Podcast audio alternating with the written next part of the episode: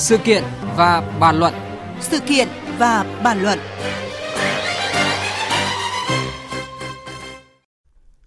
Thưa quý vị, thưa các bạn, hàng trăm người đi lễ phủ Tây Hồ, Hà Nội giữa tâm dịch COVID-19 ngay trong ngày đầu thủ đô siết chặt giãn cách xã hội.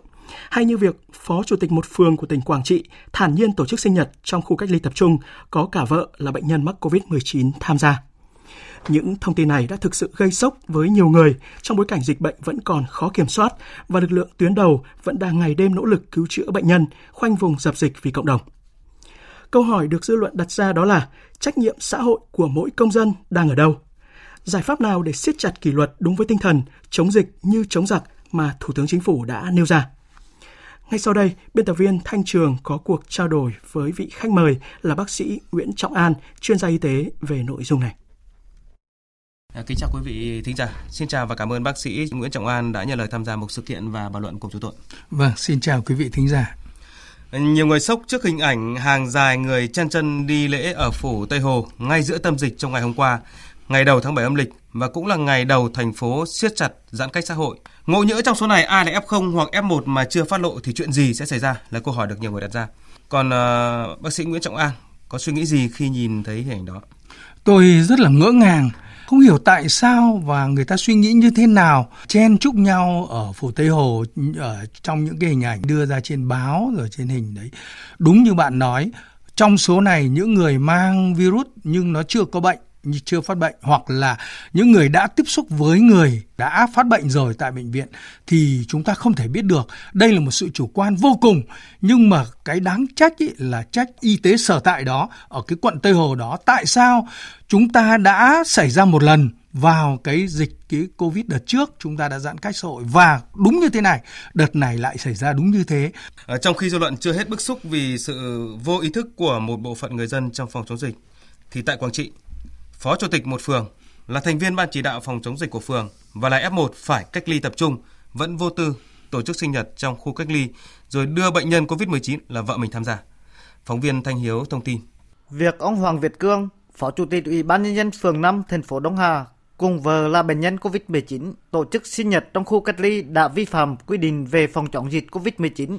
Trung tâm Y tế thành phố Đông Hà tiến hành lấy mẫu xét nghiệm SARS-CoV-2 đối với ông Cương cùng hai người con và một người cháu sau khi ông tiếp xúc với vợ là bệnh nhân 904 mắc COVID-19. Ông Nguyễn Tăng, Chủ tịch Ủy ban nhân dân thành phố Đông Hà, tỉnh Quảng Trị cho biết, ông Cương là Phó Chủ tịch Ủy ban nhân dân phường 5 tham gia chỉ đạo công tác phòng chống dịch mà vi phạm các quy định chống dịch nên người dân cũng rất bức xúc. Tinh thần thành phố đang chỉ đạo là các ngành liên quan để tiến hành xem xét đánh giá cái mức độ vi phạm và xem xét để xử lý theo quy định. Quan điểm của thành phố thì vi phạm thì phải xử lý thôi, nhất là trong cái phòng chống dịch trong cái giai đoạn hiện nay nữa. Thưa ông Nguyễn Trọng Hạn, dư luận đặt câu hỏi, vị phó chủ tịch phường vô ý thức, vô kỷ luật phòng chống dịch thì phải xử lý rồi. Nhưng vì sao ở một nơi cách ly tập trung là trung tâm y tế thành phố Đông Hà với quy trình kiểm soát rất nghiêm ngặt lại để cho vị này thoải mái tổ chức sinh nhật và vợ ông là bệnh nhân đang chữa trị COVID-19 ở đây cũng ờ, dễ dàng vượt qua vòng kiểm soát để mà tới dự sinh nhật chồng. Vâng, qua đợt cách ly đợt 1 và các cái khu điều trị thì chúng ta thấy rằng là có rất nhiều lỗ hổng trong cái khâu quản lý, khâu kiểm soát những bệnh nhân hoặc là những người nhà mà đi ra đi vào tiếp tế cho các cái khu cách ly. Đợt 2 chúng ta lẽ ra phải rút kinh nghiệm nhưng không hiểu tại sao lại vẫn xảy ra như thế này. Mà đặc biệt là đây là một vị phó chủ tịch phường, tức là vị này là người chỉ đạo vấn đề này mà bản thân vị là đã không có ý thức để tự phòng bệnh mà vị đã không chấp hành những chỉ đạo của thủ tướng. Đây có thể là có một cái câu chuyện là sự thân quen hay là gọi là cậy quyền cậy thế đi, nhưng cũng có một cái là cái lỗ hồng trong cái câu chuyện quản lý và giám sát cái người mà gọi là được cách ly mà đặc biệt, đây là gọi là cách ly đặc biệt mà lại xảy ra những tình trạng như thế này thì rõ ràng đây vấn đề chúng ta phải xem xét lại không chỉ riêng Quảng Trị, không chỉ riêng Đông Hà, mà toàn bộ các cái vùng mà hiện nay chúng ta đang tổ chức, đang triển khai cái câu chuyện cách ly Dạ vâng, đúng như ông vừa chia sẻ, không chỉ ở bệnh viện tuyến tỉnh hay là trung tâm y tế mà à, ngay cả bệnh viện hạng đặc biệt như là bệnh viện à, Trung ương 108 thì vừa rồi cũng đã từng để lọt bệnh nhân. Trước đó là ổ dịch bệnh viện lớn của Đà Nẵng đã phải phong tỏa thì rõ ràng cái công tác kiểm soát bệnh trong các cái bệnh viện liệu đang thiếu sót ở khâu nào trong phòng chống dịch thưa ông?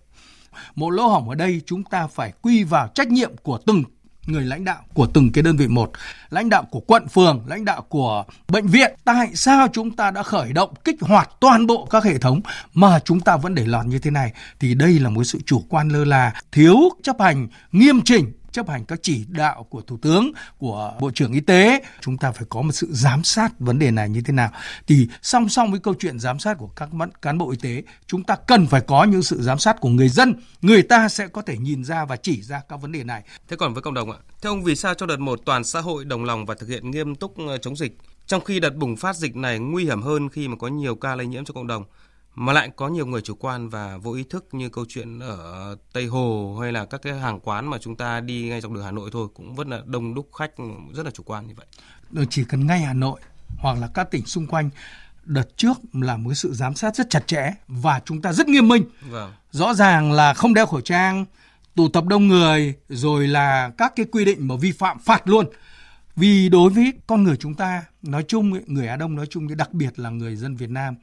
thì là song song với câu chuyện mà tuyên truyền, vận động, hướng dẫn là phải có một bàn tay thép để đảm bảo rằng an ninh an toàn cho sức khỏe của bản thân và cũng như cho cả cộng đồng. Chúng ta kiểm tra giám sát và chúng ta có những chế tài mạnh như lần trước hoặc là mạnh hơn. Vì đợt này là virus này là nó biến thể và nó gây chết nhiều hơn rõ ràng hơn hai mươi mấy người chết rồi. Cho nên là chúng ta phải có những cái thật là nghiêm khắc nghiêm túc trong vấn đề chế tài xử phạt những người nào không chấp hành những quy định những các cái gọi là hướng dẫn hay những cái khuyến cáo mà đã được đề ra của Bộ Y tế và của Thủ tướng. Ông có lo ngại là chúng ta sẽ có thể vỡ trận nếu mà cộng đồng thiếu ý thức và cấp cơ sở lơ là, dù rằng là lực lượng chống dịch ở trung ương thì vẫn đang chỉ đạo và làm việc quyết liệt bài bản. Câu chuyện vỡ trận thì ở chúng ta là cũng không thể uh, gọi là nói được nhưng rõ ràng chúng ta thấy một cái sự lòng lẻo như thế này, chủ quan như thế này.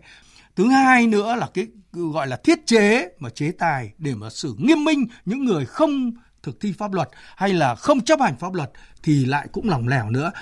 Vì thế, bản thân từng người một phải tự cứu mình trước khi chờ cứu, phải tự chấp hành tất cả các khuyến cáo của Bộ Y tế, từ là vệ sinh cá nhân cho đến làm đi đeo khẩu trang rồi cho đến chuyện tiếp xúc và những cái nơi mà được gọi là cách ly đặc biệt hay là những cái bệnh viện phải tuân thủ nghiêm ngặt thì mới mong rằng là giảm thiểu sự lây lan và có thể kiểm soát được vấn đề. À, một lần nữa cảm ơn à, bác sĩ Nguyễn Trọng An, chuyên gia y tế với phần bàn luận vừa rồi.